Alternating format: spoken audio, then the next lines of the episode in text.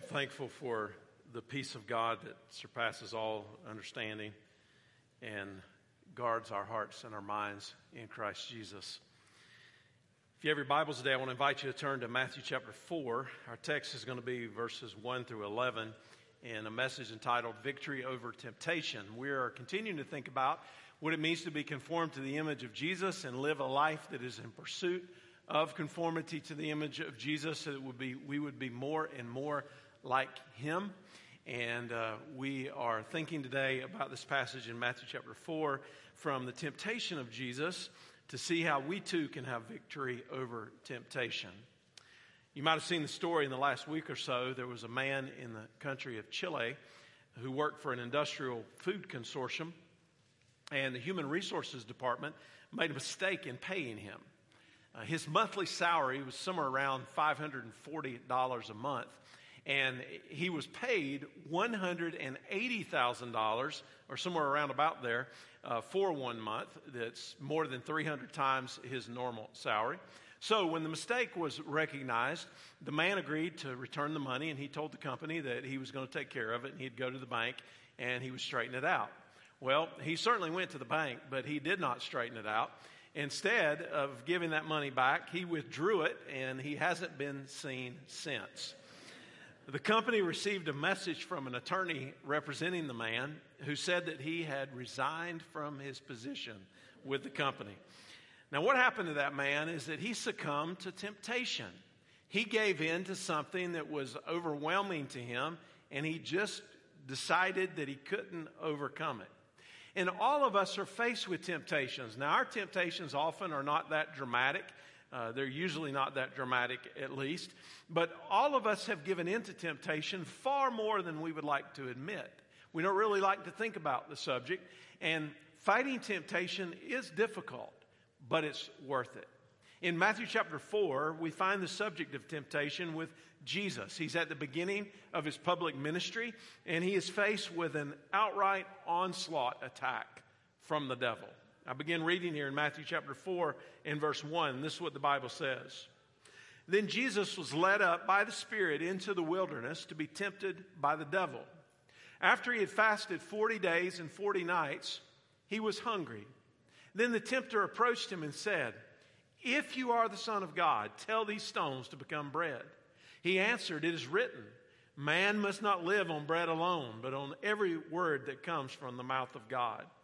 Then the devil took him to the holy city, had him stand on the pinnacle of the temple, and said to him, If you are the Son of God, throw yourself down, for it is written, He will give His angels orders concerning you, and they will support you with their hands, so that you will not strike your foot against a stone. Jesus told him, verse 7, It is also written, Do not test the Lord your God. Again, the devil took him to a very high mountain and showed him all the kingdoms of the world and their splendor. And he said to him, I will give you all these things if you will fall down and worship me. And then Jesus told him, Go away, Satan, for it is written, Worship the Lord your God and serve only him. Verse 11 Then the devil left him, and angels came and began to serve him. The structure of this passage is pretty easy to follow. We have an introduction, then we have three temptations with three responses, and then we have a conclusion. And the temptation of Jesus and the victory that he secured would demonstrate both the holiness of Jesus and his authenticity as the Messiah and the Savior. That he could resist sin and that he could defeat the enemy on our behalf. So today we look to Jesus as our victor. And we look to Jesus as the one who can give us the strength to also overcome temptation and to live a life that honors Him. We look to Jesus as the one who can give us a life that honors God in every way and brings glory to His name. So I want us to think about this sort of like a progression. We're going to think about uh, temptation, what it is, where it comes from, and then we're going to think about how temptation often comes to us in our lives, and then we're going to look at how we can have the victory over it and apply these things to our lives. So, first, I want you to note that temptation is a reality of living in a sin fallen world. The fall of man took place after God created the world and also after Satan's rebellion in heaven. The biblical account of creation and then the fall of man is recorded in the first three chapters of the Bible. And God gave Adam and Eve everything that they needed in the Garden of Eden to enjoy. But they were not to eat from the tree of the knowledge of good and evil. Satan appeared to Eve, as you'll remember, as the serpent and convinced her that God had not really forbidden the fruit and that somehow God was keeping something from her that would be good for her. So she responded to that temptation. She gave into it. She ate from it, and she also gave some to Adam. And it was then that sin entered into God's perfect world. And because of the fall of man, every part of creation has now been subjected to a curse. And sin, by definition, is missing the mark of God's holiness. It's missing the mark of God's righteousness. It's anything that we think, say, or do that is contrary to the perfection of God. And what sin had the effect of doing was bringing the judgment of God into the world. And the consequences for sin was, were death, first spiritual death, and then physical death. And the consequences remain because we still live in this world that is fallen and is under the curse of sin.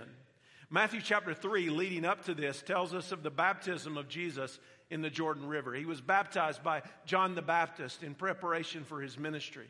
And after his baptism, there still remained another preparation that was in front of Jesus, and that preparation was to be a period of testing in the wilderness.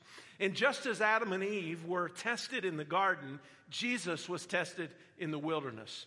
Adam and Eve disobeyed God and they gave in to the enemy, but Jesus obeyed God the Father and he overcame the enemy. Matthew chapter 4 tells us that Jesus was led by the Spirit of God into the wilderness to be tempted by the devil. Now, I don't know about you, but when I read that, that's sort of just a stark statement that somehow in God's sovereign plan, it was His purpose that Jesus be led there as a part of his plan for Jesus to begin his public ministry, to overcome this challenge of temptation, and to demonstrate for us who he really is. This is the first introduction to the devil in the Gospels. You remember the devil is the fallen angel who seeks to destroy God's work. That's still what he wants to do today. Jesus said that he'd come to steal, kill, and destroy, but Jesus had come to give life and to give it abundantly. And Jesus is here, and the Bible says that he'd been fasting for 40 days and 40 nights, and he was hungry. Friends, that is a supernatural statement of what's going on here. And there's some parallels here that I don't want us to miss. Jesus identified with us in baptism, and he also identified with us in temptation. He did not identify with us in sin because he was sinless, but he identified with us in temptation. He was first in the waters of the Jordan River, and then he was in the wilderness. He was among a huge crowd, and then he was in solitude. The Spirit of God rested upon him, and then the Spirit drove him into the wilderness. The voice of God the Father called him his beloved Son, and then the voice of Satan tried to destroy him. The heavens opened at his baptism, and as it was, in a sense, hell opened in his temptation. And there are also some interesting comparisons between the temptation of Jesus in the wilderness and the temptation in the Garden of Eden. In the garden, Adam and Eve had everything that they wanted to eat. Jesus in the wilderness is fasting. In Genesis, the temptation was to eat. And in the wilderness, the temptation began with eating. In Genesis, the temptation was to be like God by disobeying God. And in Matthew, the appeal was to be a king without obeying God. In Genesis, they sinned because they went against what God said, and yet Jesus was victorious because he followed the word of what God had said. And it is important for us, if we're going to have victory, to understand where temptation comes from. Where does it come from? Who do we blame it on? What's the source of it all?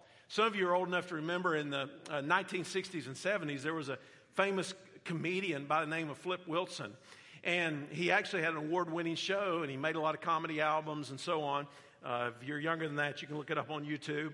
And at any rate, he would do something outrageous in plain sight.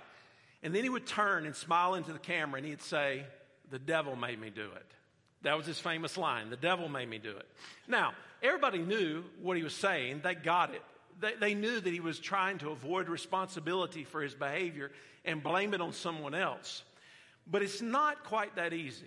Yes, the devil can tempt us. And yes, he's the source of temptation in part. It comes from our spiritual enemy. The devil is a real personal spiritual being. He is not like God. He cannot be in all places at once. Uh, he is limited in that sense, but he does bring temptation to us just as he did when he brought temptation to Jesus. And we know that temptation does not come from God. So if we give into it, we can't say, well, God made me do it. No, God uh, causes no person to sin, and God brings temptation to no one. James 1 in verse 13 says, No one undergoing a trial should say, I'm being tempted by God, since God is not tempted by evil, and he himself doesn't tempt anyone. Temptation, in part, comes from the fact that we live in this sin fallen creation, and it comes from within us because we have a sin nature. Listen to what James 1 and verse 14 says. But each person is tempted when he's drawn away and he's enticed, what? By his own evil desire. Verse 15. Then after desire has conceived, it gives birth to sin. And when sin is fully grown, it gives birth to death. So we're in this fallen creation. We have a sin nature that leads us to be vulnerable to temptation. We have a spiritual enemy who is seeking to steal, kill, and destroy. The devil, as one of God's angels, rebelled against God and fell from heaven. And when he fell, he took a host of angels with him who collectively opposed God and his purposes. And while he is a powerful being, his power is limited in this age. And we are engaged in what we would call, and what the Bible calls, a spiritual battle. It is a battle between light and darkness. Paul put it this way in Ephesians 6 and verse 12. He said, For our struggle is not against flesh and blood, but against the rulers, against the authorities, against the powers of this dark world, and against the spiritual forces of evil in the heavenly realms. And temptation is a reality for us that we have to be aware of. And if we're not aware of it, we're going to be vulnerable to it. And if we're not trying to push back against it, we're going to be vulnerable to it. And if we're not trying to get the victory to be more like Jesus, then we're going to be vulnerable to it. And understanding that from, from the beginning puts us in a position that we can seek to defend ourselves in the victory that Christ has given us. Now, second part of this is that temptation follows certain patterns. It follows certain patterns. So let's unpack this passage just a little bit more. Awareness of these patterns can help us recognize and overcome them. So, temptation can come, first of all, through physical desires. You notice this in verses 2 through 4 and what happens to Jesus. This is the temptation to what John refers to as the lust of the flesh. 1 John 2 and verse 15 says, Do not love the world or the things of the world.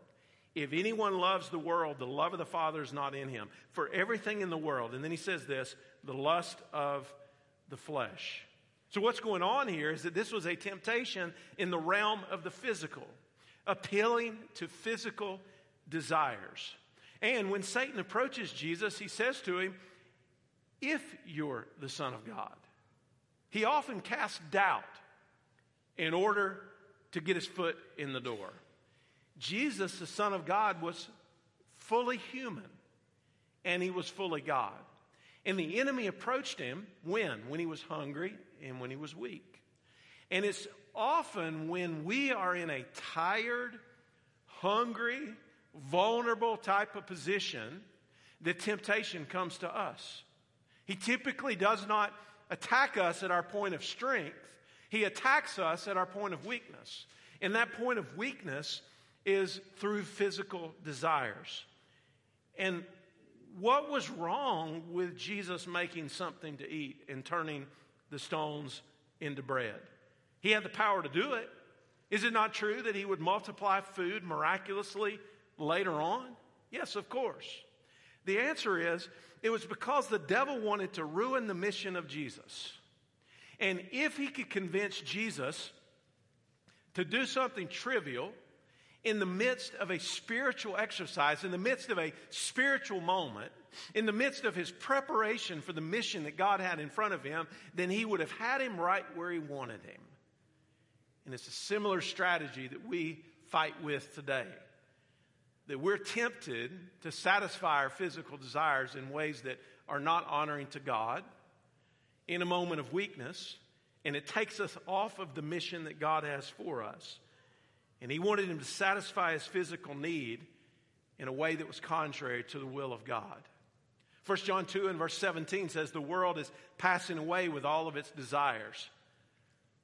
But whoever does the will of God remains forever.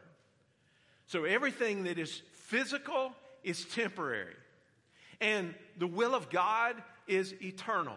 And Jesus would demonstrate that it is better to be hungry than to disobey the will of God. And it is better for us to say no to a physical desire that we would be drawn in in temptation by than to disobey God. And we desire these things that God has made food and water and shelter and physical relationships and comfort and all these things that are in the right context, good God given desires. Nothing wrong with them. What does the spiritual enemy do? He turns them and directs us to take advantage of these things in our sinful nature, and we do so in a misguided way that dishonors God. So, that in part is where temptation comes from. But then temptation may come also through twisting the Word of God. You'll notice this in verses 5 through 7. This was a temptation to the lust of the eyes. 1 John 2 and verse 16 references the lust of the eyes. This describes the temptation for an outward show that is contrary to the will of God. So, what did the devil do? He took Jesus to the holy city of Jerusalem.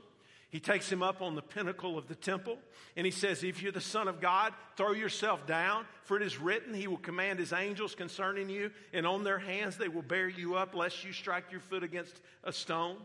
And the pinnacle of the temple would have been somewhere around uh, 200 feet high. So a leap from that uh, height would certainly have necessitated some angelic protection or something supernatural to happen. And it would have been a remarkable spectacle in front of the people. This was a temptation in the realm of the spiritual, appealing to sensationalism. And Satan quotes from Psalm 91. He twists the word. What does he do? He refers to a passage that is actually talking about the protection of God for his people. And if Jesus did what he said and God miraculously upheld Jesus, then Jesus would be given in that moment honor and glory. It would have been one of those look at me moments, and it would have been in full view of all the people. But here's the problem that's not why Psalm 91 was written, that was not the purpose of it. It instead indicates that God watches over his people and he protects them from danger. It is a psalm of trust, telling us how God takes care of his people.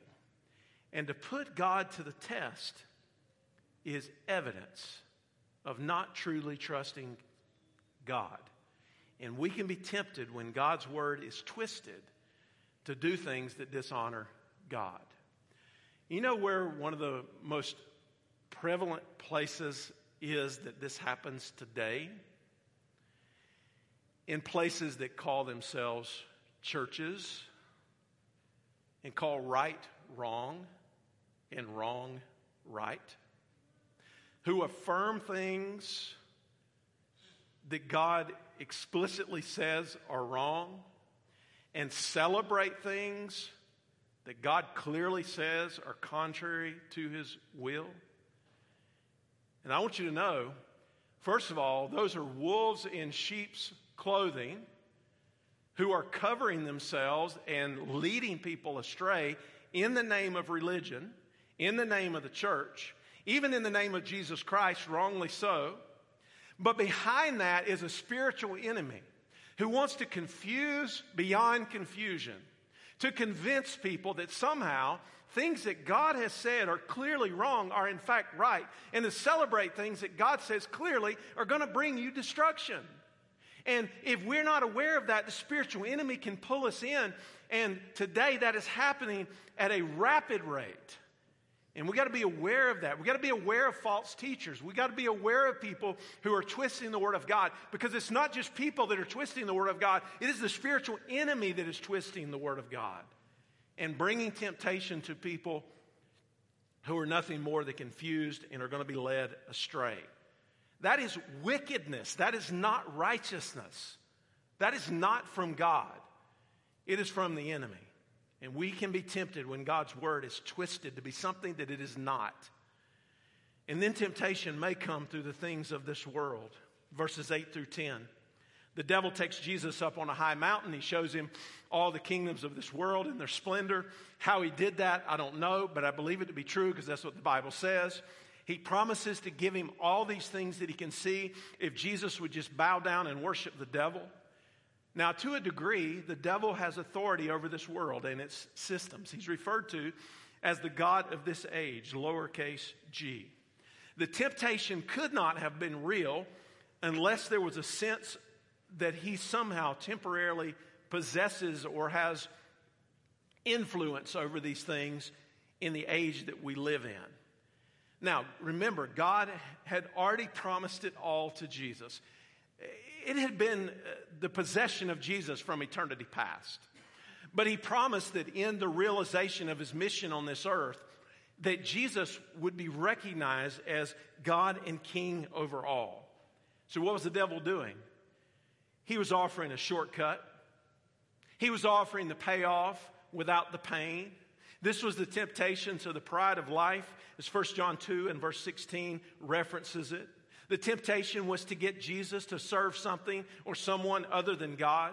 And all Jesus had to do was give Satan what he had longed for uh, from when he fell from heaven. He wanted him to give him worship and recognition of the same status as God. And it was the devil who said, I will ascend into heaven. I will exalt my throne above the stars. I will also sit on the mount of the congregation on the farthest sides of the north, and I will ascend above the heights of the clouds, and I will be like the Most High. Isaiah 14, verse 13 and 14. You say, well, how does this apply to what we face? We too are tempted. We too are lured in, and we are lured in by the things of this world and they look good and they're, they're shiny and they're exciting and they're appealing and we're drawn to those things. And we think somehow if we can just take hold of those things that we're going to find satisfaction. If we can take hold of those things we're going to find peace. If we can take hold of those things that's really where life has begin, but begun to be lived. And the enemy is telling us something that's just not true and he's trying to trap us in something that draws our affections away from god have you ever seen a, an alligator snapping turtle? Uh, maybe you've uh, been fishing and actually seen one in the southeastern part of the United States. They are the largest freshwater turtles, uh, and they can be as large as 250 pounds. Now, these alligator turtles are actually carnivorous animals, and while their diet is primarily fish, they've been known to eat pretty much anything they can get a hold of, including small uh, baby alligators if they can get close enough to them. And the alligator snapping turtle relies on a uniquely deceitful method of foraging for fish. The turtle will lie completely still on the floor of a pond or a lake or a river with its mouth wide open. And at the end of the turtle's tongue is a small pink worm shaped appendage. The turtle wiggles the tip of its tongue so that it looks like a worm moving through the water. And when a fish comes to eat the worm, the turtle's jaws rapidly close and trap the fish so that it cannot escape. Similarly to that alligator snapping turtle and the lure that it presents, temptation comes to us in the desire, in, in the guise of something that is desirable. Is this not what idolatry is? Idolatry looks good. I mean, it looks like you're going to get the pleasure without the pain. You're going to get the payoff without any kind of consequences. And the enemy presents these idols in front of us, and we get tempted to go after them, and we give in, and we do so to our own destruction. and we buy into the lie. Church, temptation follows certain patterns. And we need to be aware of those patterns if we want to find the victory. And then, last, here's the good news temptation can be overcome. It can be overcome. Now, when you got saved, you are no longer enslaved to sin, you are empowered by God. And because Jesus was victorious ultimately over temptation and over sin, you can be as well. Listen to this promise in 1 Corinthians 10 in verse 13. No temptation has come upon you except that which is common to man. But God is faithful. He will not allow you to be tempted beyond what you're able. But with the temptation, He will also provide the way out so that you may be able to bear it. So know that your temptation is not unique, your temptation is not unusual, and your strength is in the power of God to have the victory. We will not ultimately escape temptation until we arrive in heaven. But in the meantime, we can live in the victory rather than living in defeat. Jesus endured temptation on our behalf. He did not sin, and he won the ultimate victory at the cross. Hebrews 4 and verse 14 and following says, Therefore, since we have a great high priest who has passed through the heavens, Jesus, the Son of God, let us hold fast to our confession. For we do not have a high priest who is unable to sympathize with our weakness, but one who has been tempted in every way as we are, yet without sin. C.S. Lewis wrote Mere Christianity, and in it he wrote, no man knows how bad he is till he's tried very hard to be good. A silly idea is current that people do not know what temptation means, that good people do not know what temptation means. This is an obvious lie. Only those who try to resist temptation know how strong it is. After all, you find out the strength of an army by fighting it, not by giving in. A man who gives in to temptation after five minutes simply does not know what it would have been like an hour later. That's why bad people, in one sense, know very little about badness. They've lived a sheltered life by always giving in. And we never find out the strength of the evil impulse inside of us until we try to fight it. You know, one of the major problems today in the church? A lack of separation from the world. Hardly anybody's even talking about it. People turn it off when you start talking about a lack uh, of separation from the world. And there are so many people that in their heart desire life with God and say by their own profession that they know Jesus Christ, but their life is just like the world. They're living just like the world. Their affections are just like the world. The time spent is just like the world. The things they put their resources in is just, just like the world. And friend, it's not supposed to be like that. The church of the living God are to be a people who are, who are set apart.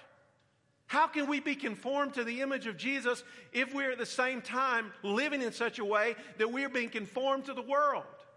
How can we become a more holy people if we are not vigorously pursuing what it means to be a more holy people?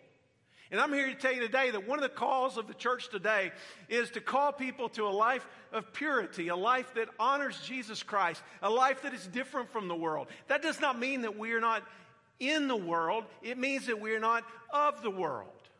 And it means that we understand the holiness of God in such a way that we long for it. We want our lives to be, to be purified, to be refined for there to be a wholesomeness about us that reflects Jesus in what we do. And until you get that mindset, you will not be conformed to the image of Jesus. You will simply go through a religious exercise. And there's a major difference between going through the religious motions and being conformed to the image of Jesus. There's a whole lot of difference from between sitting in a, a, seat on Sunday morning in church so that you can feel better about yourself and actually pursuing Jesus Christ as your king. Major difference. And if you don't see the discontinuity between those, you're missing out on what God has for you. You're missing out on the blessing. You're missing out on the grace. You're missing out on the transformative power of the gospel. And temptation can be overcome by depending on the power of God. Jesus rested in the power of God. Temptation can be overcome by depending on the Word of God. You'll note here that all three times Jesus was tempted, what did he do? He responded with Scripture. He responded from the book of Deuteronomy Man must not live on bread alone, but by every word that proceeds from the mouth of God. Do not test the Lord your God. Worship the Lord your God and serve only Him. Jesus used the Word of God as a weapon of defense.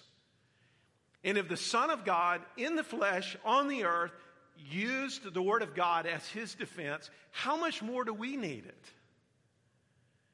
But you know what this requires? If you're going to use it for your own protection and your defense, you actually got to know it. You got to spend time in it. You have to have a hunger for it. You have to have it saturating your heart and your mind so that when temptation is presented to you, you can use the word as a weapon to counter the lies of the devil.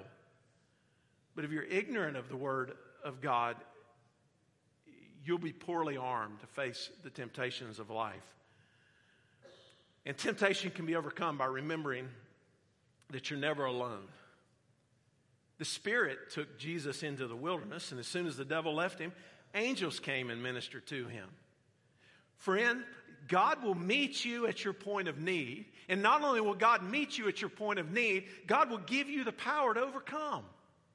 Temptation can be overcome. Now, understand, only Jesus was perfect in resisting temptation. But if we are to be conformed to the image of Jesus, then we will be growing in the likeness of His holiness. And while we will not be perfect, there will be a developing pattern in our lives where we are living in the victory rather than living in the defeat. That's the point.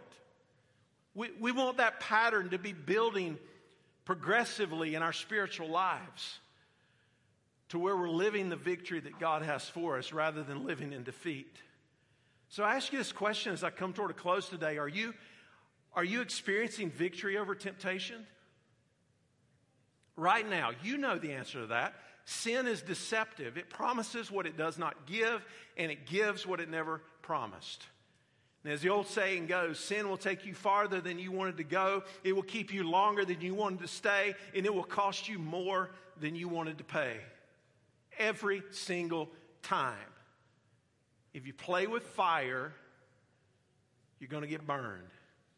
Let me give you some practical helps to have victory over temptation as I close out this message. First of all, cultivate godliness because temptation will strike you when you're least prepared for it. Cultivate godliness because temptation will strike you when you're least prepared for it. He will attack you, and the spiritual enemies will attack you, and your own flesh will attack you harshly if you're not even attempting to cultivate godliness. Be aware of your weaknesses. Second, and avoid spiritually dangerous situations. We all have different weaknesses. If we were to take the $180,000 that that uh, Chilean worker uh, absconded with, and we were to put it in a room and put some people over it. You could come back a month later, a year later, you know how much money is going to be in that room? $180,000. Because that didn't really bother them. It's not really that big of a temptation. But other people are going to be like that guy that left with it. They're going as soon as they get their hands on it. And there are certain things that draw us in that tempt us more than others. And you know what your weak spots are. Avoid spiritually dangerous situations, even if they're not your weak spots.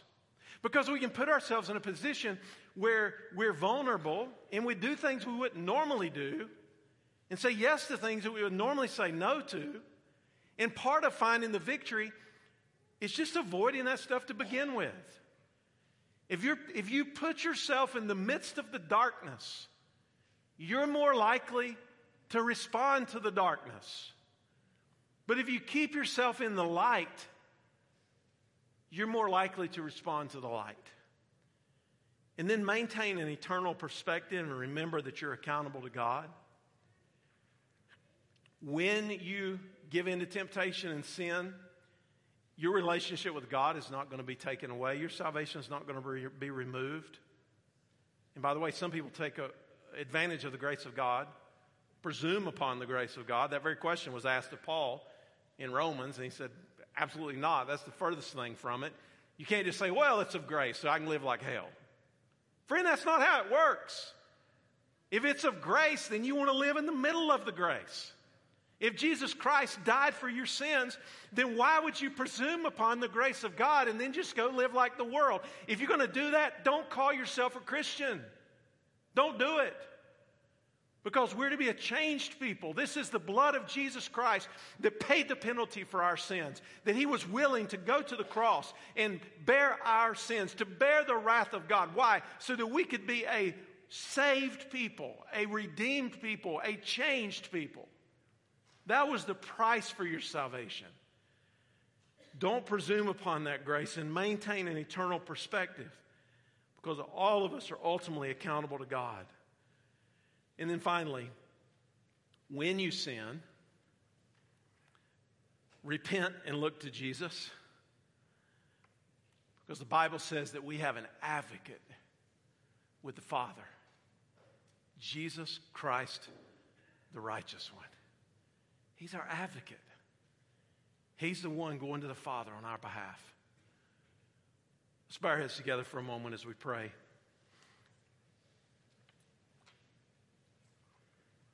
Only you know if you're living in the victory right now. If you are, would you take a moment and thank God for his strength in your life and for the blood of Jesus and the power of the Spirit and the truth of the Word? that helps you to overcome temptation. Just take a moment and thank God your Father for all that He's doing in your life. But maybe you're struggling with something, and, and it could be a, a life besetting sin. It could be one of those things that's, that's lingering and hanging on, and you, you just can't break free from it and find the victory. There's victory to be found in Christ. If you know Him, and you're resting in the grace of God, God will give you what you need. Would you trust in Him? Would you ask Him to help you? Maybe there's something you need to repent of and give it over to God and say, God, I'm, I'm tired of living this way. I don't want to presume upon your grace. I want to live for your glory. Now be a good time to get serious with God. Just to lay it all out in front of Him because He already knows what it is. Just say, God, I, I need you. I need you to help me so that I can live for Jesus. I don't want to live a lie. I don't want to be a hypocrite. I don't want to go through the motions. I want to live for Christ as a changed person. Maybe there's somebody here who's never taken that first step of faith. You've never turned from your sins and embraced Jesus Christ as your Savior and Lord. And the Spirit of God is calling you today to be saved. Would you trust God? Would you believe in Jesus for your salvation? Father, I know this is a tough subject. We all live in the middle of it. We feel the challenge of it, the pain of temptation, the reality of the times that we give in. We cannot do this in our strength. We can only do this in the power of the risen Christ. And I pray that you would help us to live in the power of the risen Christ, that we would look to Jesus as our victor, and that we would grow to be more and more like him. Father, you're the Father who loves us with an everlasting love. You're the one who gave the blood of your only Son for us. Help us to realize the price that was paid for our sins and to live in a way that honors and glorifies you. God, I pray for a, a church that desires to be a pure church, a church that desires to grow in holiness. Father, I pray that we would not just go through the motions, but I pray that we would seek you, that there would be a, a passion in our hearts, that there would be a, a reality in our lives of what it means to be a Christian, what it means to be a disciple. God, help us in that. And we want to give you all the glory for the good that comes from it. In Jesus' name, amen.